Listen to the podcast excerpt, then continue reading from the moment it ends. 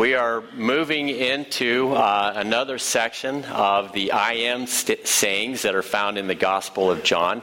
Um, if you've ever spent much time in the Bible, you kind of see this pattern shows up in this Gospel. Uh, it's the Gospel that a lot of people find a lot of comfort in because it's so uh, so stunning in the ways that it portrays God in such a gentle and pastoral manner.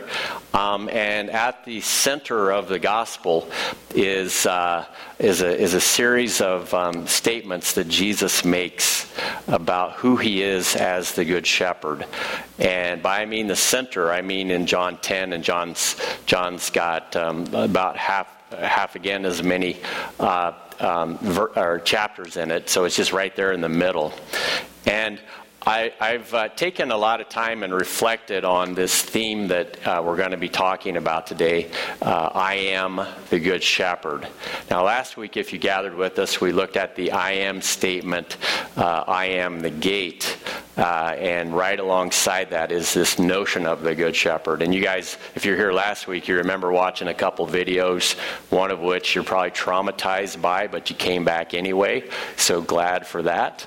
Um, and, uh, and, and what I want to do is uh, I want to peek again at John 10, only we're going to go a little bit farther in it and, and see just how much the, the Good Shepherd makes a difference in your life and mine. So there's a so what element to it. Before I get into it, though, um, I wanted to just say, just do a plug for the for the choir.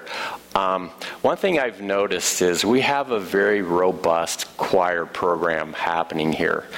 And, um, and I, I, would attribute that to um, uh, really um, the, the, humble diligence of Attila and Jackie. And if I were coming into a church and I were a little bit insecure about my voice, uh, there is no other person that, that I think I would want to I'd want as my choir director than Attila, who I don't know how well you know him. He's an enthusiast you know what I mean? He's enthusiastic about plants, about people, about music, about life. And the people who go into the choir uh, setting, I think all the notions of, of it being stuffy and maybe self righteous people in there, you know, and all that, that maybe you're thinking choirs are like that. You don't have any of that going on there. It's more like Attila's going to look at you and he's going to say, How well do you blend? And then he's just going to help pull that out. And then as you learn to really blend well, because he has a way of pouring some magic onto the thing, and all of a sudden you find that. I didn't think I could sing a lick, and then I'm here, and man, I feel pretty good about singing. Would you say that's the experience that you have if you're in the choir? Yeah. And uh, so I think it's important to say that uh, because it's, it's one of many ways that we can take the faith that God's given us and find expression and help each other with that. So um, uh, the, the, there, there are no barriers here. Uh, Attila will do everything he can to disarm any notions of, of it not being, uh, um, uh, uh, you know, a fit for you. Uh, so there, there really aren't any excuses, I guess, is what I'm trying to say. If, if God's prodding you, um, there's nothing there that you'll find that, will, that, that will bar the way. Uh, so encourage you that way as one of the shepherds of the flock. Uh, I'm sure we've heard about the shepherd's voice, which we're getting ready to listen to, but I wonder uh, if all the sheep sound the same. Because in a group, they do sound the same, but they each probably have their own unique voice. And that's how God made us fearfully and wonderfully in His image, but we're all different. And yet we are here because we hear the voice of the shepherd and we're drawn in. So I want to kick it off by showing another video of what exactly that means and how that can apply to what we're going to be experiencing in uh, the I am the good shepherd statement that Jesus makes. So let's go ahead and show that.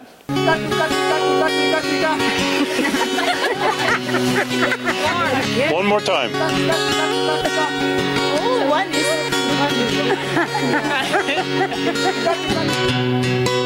you.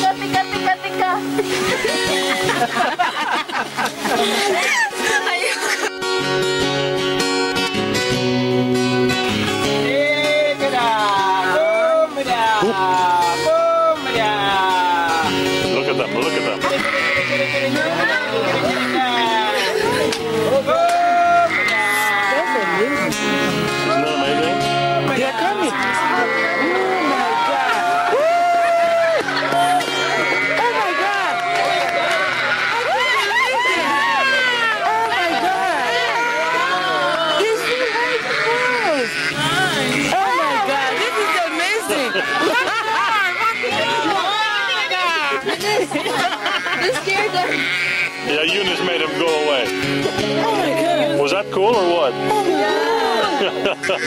You will never have the same again. Oh my God.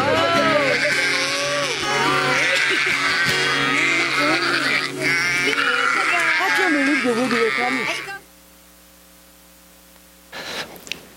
I'm firmly convinced, as I as I've done some background studies on uh, shepherds and their sheep in the Middle East, uh, both modern and in ancient times, uh, that there are so many correspondences between the behavior of the sheep and the behavior of us, God's people, that it was almost irresistible uh, for God to say, you know what, if you want to try to in your mind imagine who I am the best image is that of a shepherd because not only are there so many characteristics that define us as we compare our lives to that of sheep, there are also numerous characteristics that define God as we compare who he is to the imagery of a shepherd. And Jesus wants to take that and allow that to soak into our minds and our imaginations. Uh, thereby, whenever we go and we come before the Lord with a concern or a worry or something that we're second guessing our relationship with Him, or maybe we're wondering, is God, you know, is He gonna is He gonna zap me for the sins that I've committed, or is He gonna uh, keep His distance and and and, and in a way. Um, uh, show up or not show up uh, in an unpredictable fashion. And the reason I mention all of those things is because there was a time when my view of God was I'm not really sure who you are.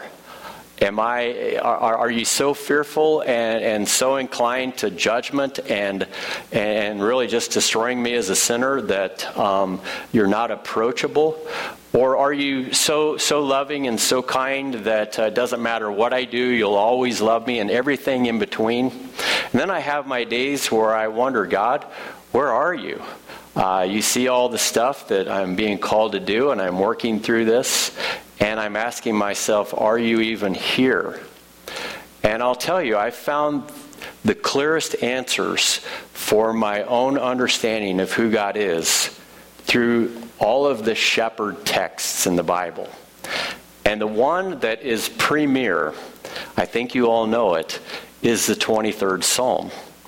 And in so many ways, it answers all of those questions, especially the one whenever you're asking God, Where are you? And when David said, I'm in the valley of the shadow of death, he goes from sit, talking about the Lord in the third person to the Lord in the first person.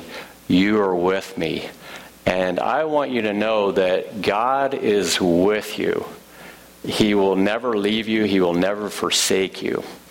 And clearly, there are things about our lives that show the foolishness of, of, of, our, of our sheep nature. We do dumb things. We fall for uh, the lies of the deceiver. Uh, we're vulnerable to the effects of wolves and and other threatening elements like thieves. And Jesus sees us in all of that um, vast array of what we lack, and His compassion is is is always there and strong. And as uh, we get into our text, I want to just help you to grasp that, hopefully, so that your view of God will clarify some. And, uh, and so, if you have your Bibles, I'm going to be looking at John chapter 10 once again. And I'm going to go a little bit further than I did last week. But here's what we read, uh, and it's a little bit of a recap. Very truly, I tell you, Pharisees, anyone who does not enter the sheep pen by the gate, but climbs in by some other way, is a thief and a robber. The one who enters by the gate is the shepherd of the sheep. The gatekeeper opens the gate for him, and the sheep listen to his voice. He calls his own sheep by name and leads them out. When he has brought out all of his own, he goes on ahead of them, and his sheep follow him because they know his voice. But they will never follow a stranger. In fact, they will run away from him because they do not recognize a stranger's voice. And Jesus used this figure of speech, but the Pharisees did not understand what he was telling them. Therefore, Jesus said again, Very truly, I tell you, I am the gate for the sheep. All who have come before me are thieves and robbers, but the sheep have not listened to them. I am the gate. Whoever enters through me will be saved. They will come in and go out and find pasture. The thief comes only to steal and kill and destroy. I have come that they may have life and have it to the full. I am the good shepherd. The good shepherd lays down his life for the sheep. The hired hand is not the shepherd who does not own the sheep. So when he sees the wolf coming, he abandons the sheep and runs away. Then the wolf attacks the flock and scatters it. The man who runs away because he is a hired hand and cares nothing for the sheep. I am the good shepherd. I know my sheep, and my sheep know me. Just as the Father knows me, and I know the Father, and lay down my life for the sheep. I have other sheep that are not of this sheep pen. I must bring them also. They too will listen to my voice, and there shall be one flock and one shepherd. The reason my Father loves me is that I lay down my life only to take it up again. No one takes it from me, but I lay it down of my own accord. I have authority to lay it down and authority to take it up again. This command I receive from my Father. And what I want to do next is I, I want to kind of put ourselves in the in, in the minds of the people that were hearing what Jesus said. Now, I'm, I'm guessing based on what I asked last week, none of us have worked as shepherds in a sheep pen. Any, any of us? Okay. Uh, I'm assuming that that remains the same. So it's hard for us to relate to what Jesus is saying because we have no firsthand knowledge, do, do we, of that experience. I mean, many of you who've worked in the workforce can say, you know, whenever I did this particular job, I could tell you every facet of the job. Um, and that's kind kind of what Jesus expected his hearers to know is that most of them had some familiarity with the experience of the life of a shepherd, and they clearly knew how a sheep would behave uh, under varying circumstances.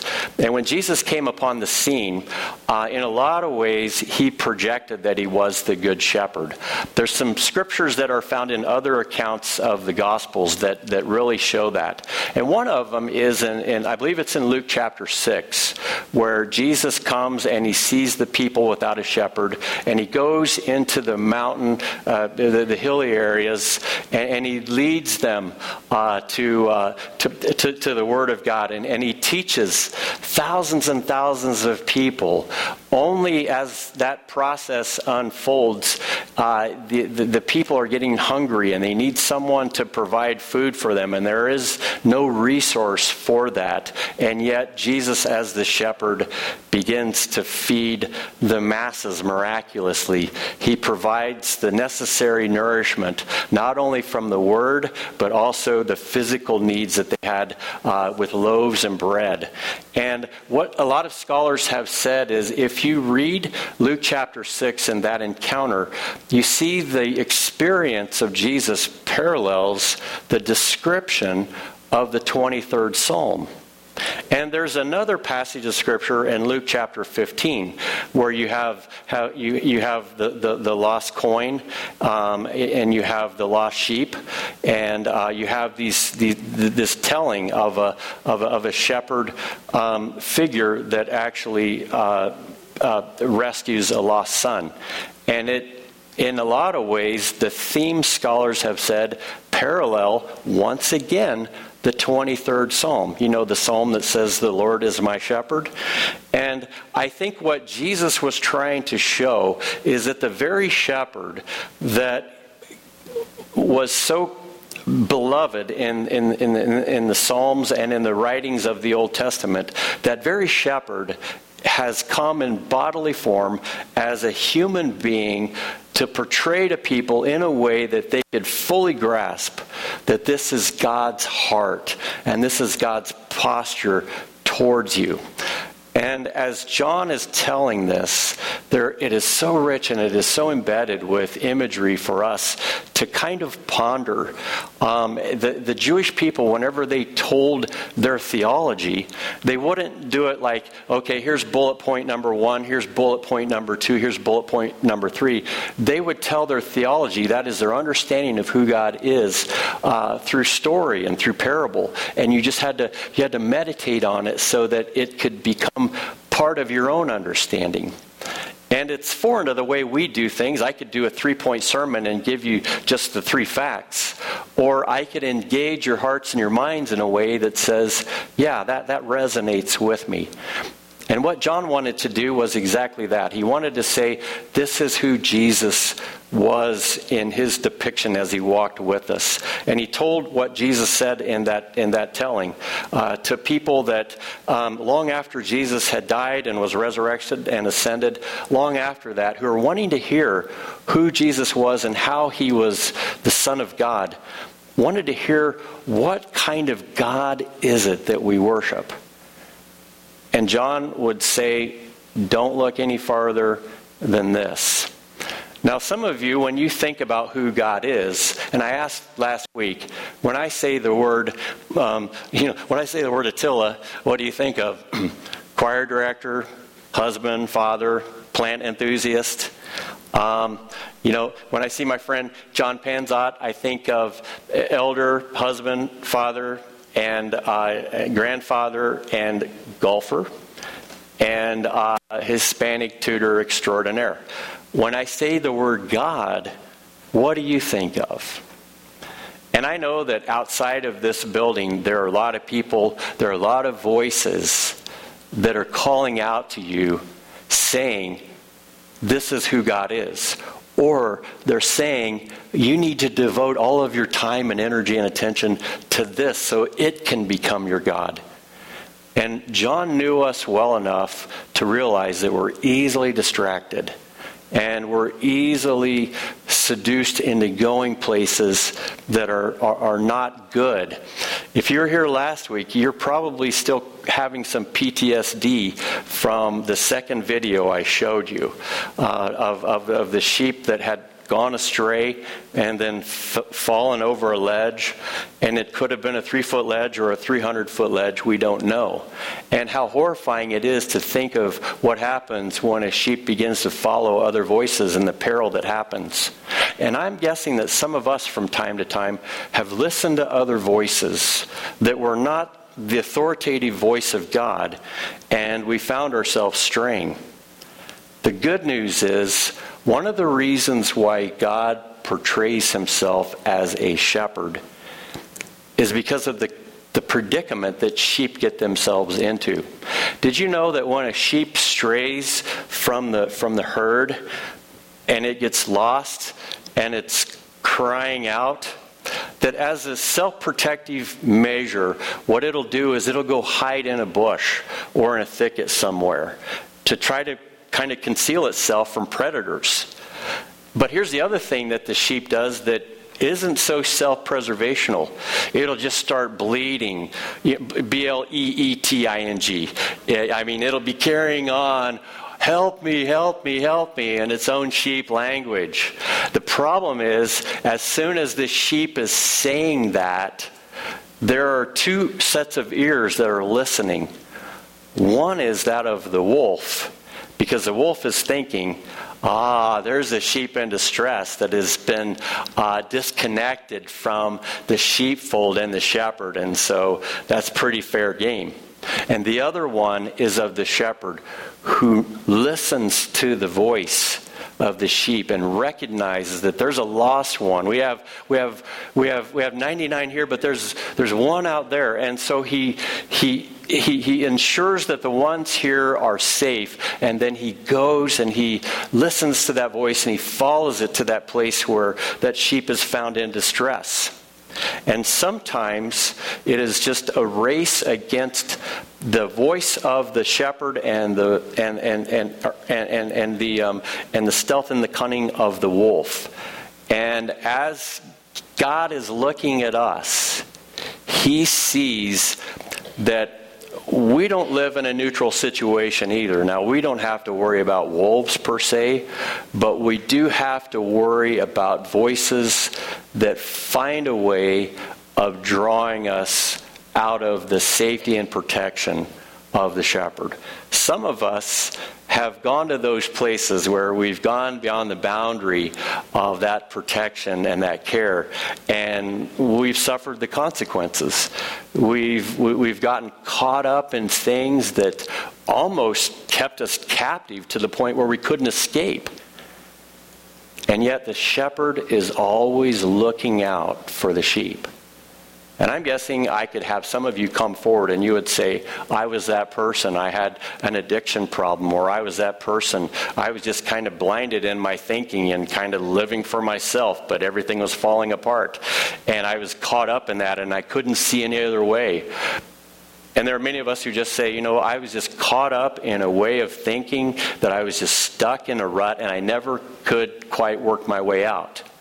And then the shepherd the shepherd came in and somehow, whether it is through a still small voice or whether it is through the nudging of friends around you who love you, or perhaps it is just through you saying, I've got to start reading the word and listening to the voice of the shepherd. And there are other means, I know, but it's God's way of using a variety of, of, of, of, methods, I guess, of, of calling us back in. And we're here because the shepherd, in one form or another, saw us in distress and rescued us. Because the fact of the matter is, we do not have the capacity to rescue ourselves from the forces that keep us enslaved. And those forces were actually clearly at work in Jesus' day.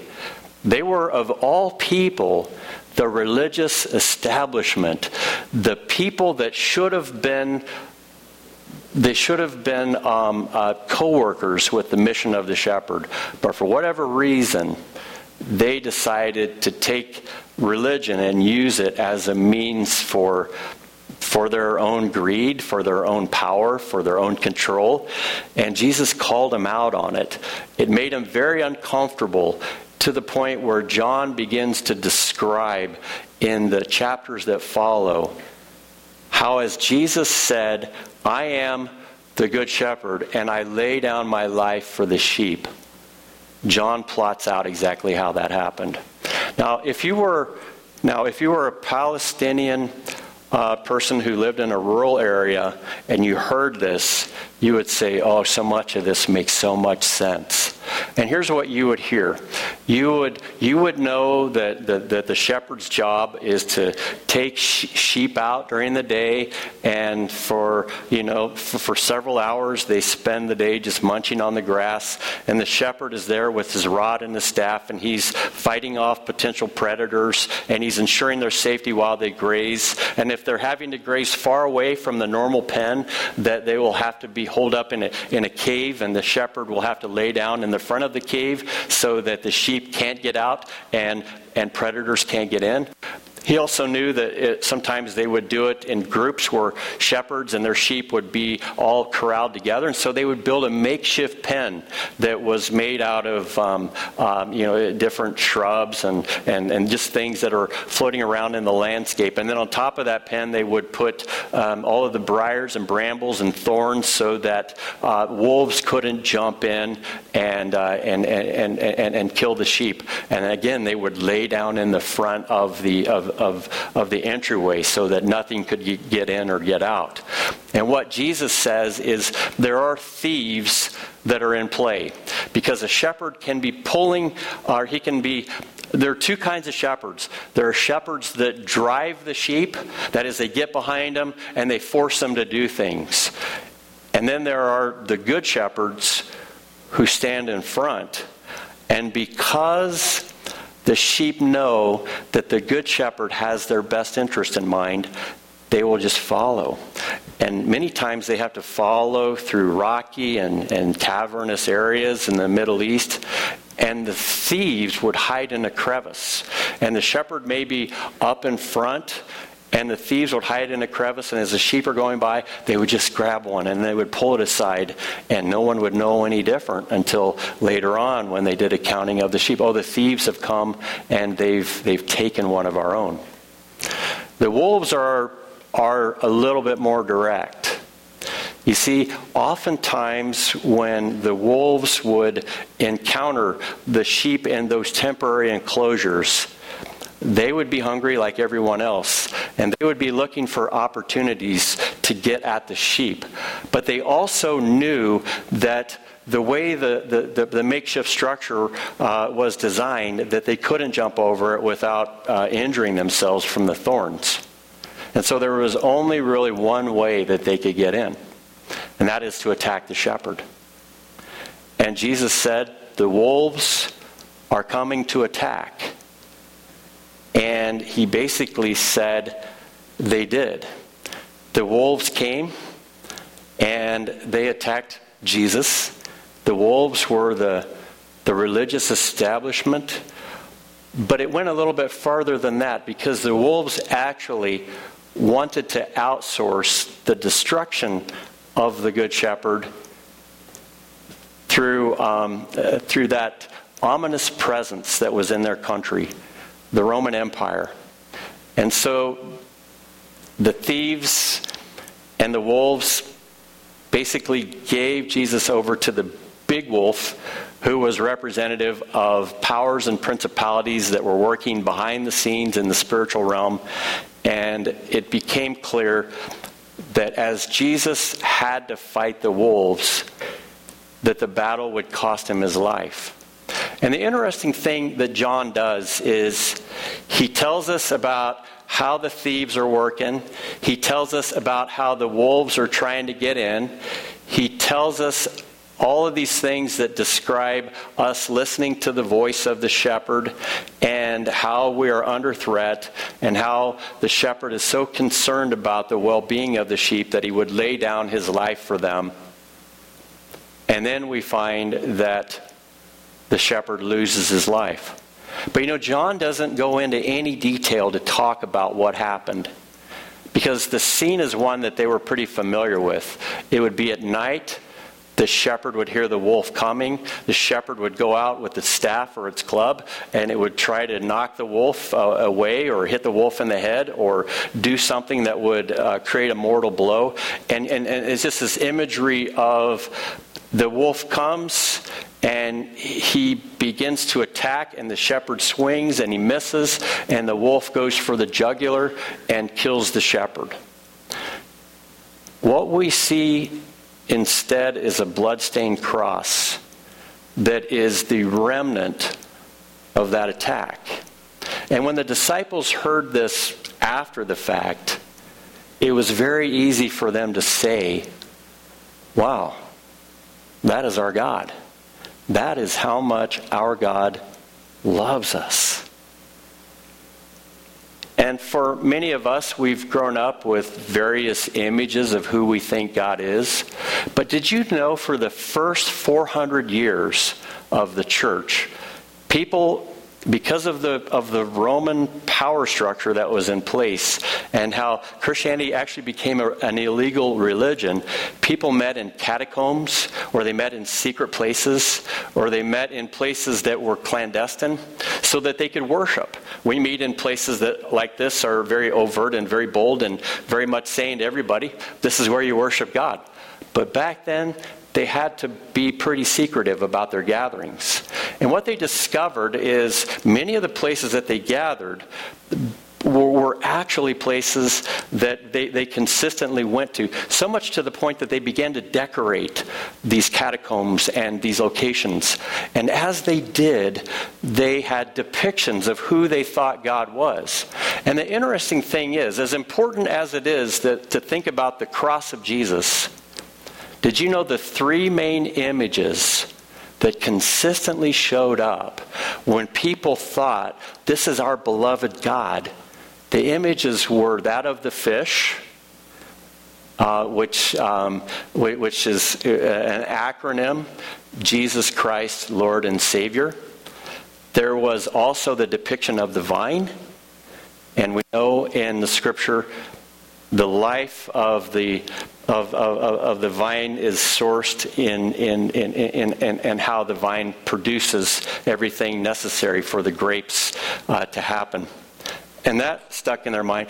But the image that, that, that constantly showed up in the archaeological digs for four centuries was that of a shepherd with a sheep around his neck, and he's just gently um, proceeding, or his countenance is, is that of joy. After the fourth century, then crosses started showing up all over the place. But until then, the cross wasn't the primary image that people processed who they thought God was. Now, don't get me wrong, the cross is extremely important. It's what Paul preached. But the image of who they thought of as the person of God was that of a shepherd. The means by which the shepherd rescued us was through the cross. The cross is a very sacred symbol of the, uh, uh, of the way that Jesus died, but also Jesus broke the curse and the bondage that keeps us caught in the, in the shrubbery or in the bondage of life, crying out for rescue and the cross is a message to us that says, This, my friends, is how much God loves you. Now, in John chapter 10, he says, I lay down my life for the sheep. And he had to. But I take it up again because the Father gives me the authority to do so. And so the Good Shepherd was always tuned to the Father's voice. And in John, you will never see Jesus doing anything without first asking the Father. And the reason why Jesus did that is for us to see that the things we do in life should find their, their, their alignment and, and, and their agreement and, and, and their resonance with the things of God. So if you're getting ready to do something, you're getting ready to make a big commitment, you're getting ready to think about getting a job, or you're getting ready to um, uh, begin a, a new chapter in your life, or you're just dealing with something in the moment, wherever it is that you're at, Jesus is saying, listen to the voice of the shepherd, and he will never steer you wrong. Now, where I'm going to end this message is how, at the latter part of the chapter, in verses 27 and 28, Jesus says, All of this makes a difference. So here's what we, what we, what we read My sheep listen to my voice, and I know them, and they follow me. And I honestly believe you are here because, in some way, through some means, whether it's through other people, the Word of God, myself, the prompting of the Holy Spirit, you're saying, I need to be in worship today. Now, for some of you, it may be your spouse saying, We need to be in worship today. But however it is, we listen to the voice of God and we follow Him. I give them not just life, I give them eternal life, and they shall never perish. No one will snatch them out of my hand. My Father who has given them to me is greater than all. No one can snatch them out of my Father's hand. I and the Father are one. How secure does that make you feel? God is looking at you and He's saying, I'm here to protect you, not only through this life, but into the life to come.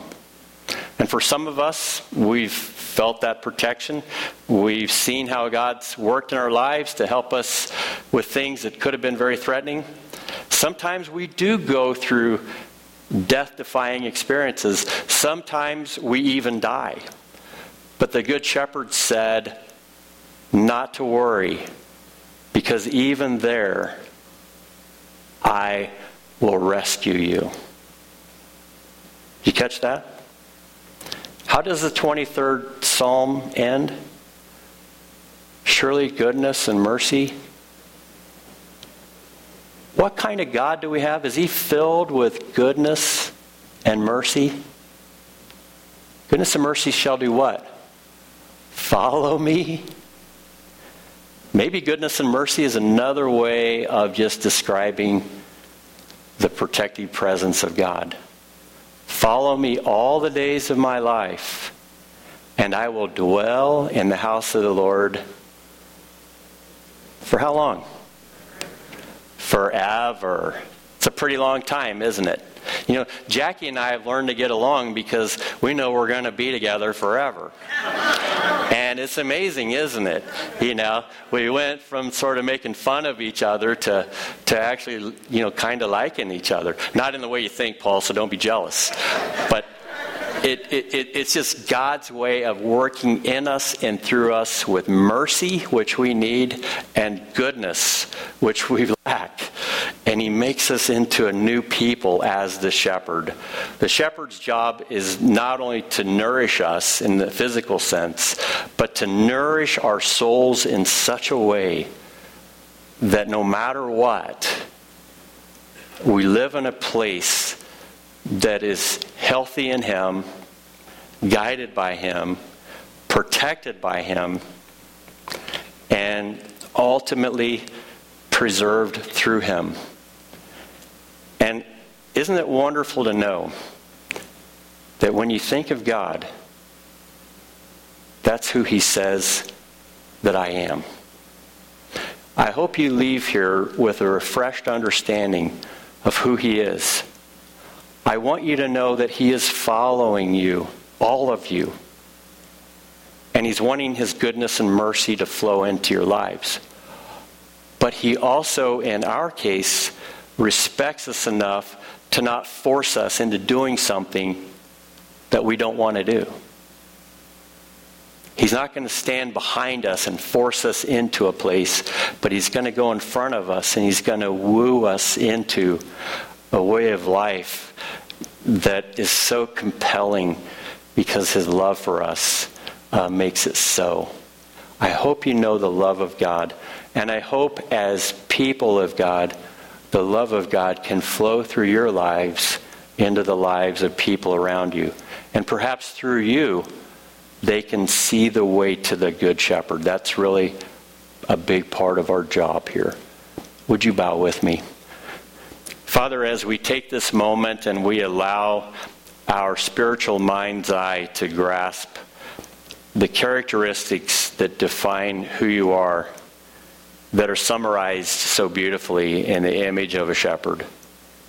I just pray that if there are ways in each of our minds that, that, that, that keep us from seeing that, that you would not let the thief steal that understanding away from us but rather you would, through your mercy, give us that vision of who you are. And help us to not only know it intellectually, but help us to just know it in our being. That when we go to you in prayer, whether it is just through a daily ritual or whether it is through an hour of need, that you are compassionate and you are there to care for us. And you are there to protect us from the wolves from the thieves and from ourselves. And we thank you, Father, that your goodness and mercy is following everyone in this room. And you hold out a promise for us uh, that through your Son Jesus and the bloodstained cross, that he laid down his life for us, that we might in him live forever. May your word spread. May your your your the, the love of Jesus through the imagery of the good shepherd flow into the lives of people who really need to hear that. So I lift everyone up here in our various stages of journey with you and pray, Father, that you would just continue to lead us. And I ask these things in Jesus' name. Amen.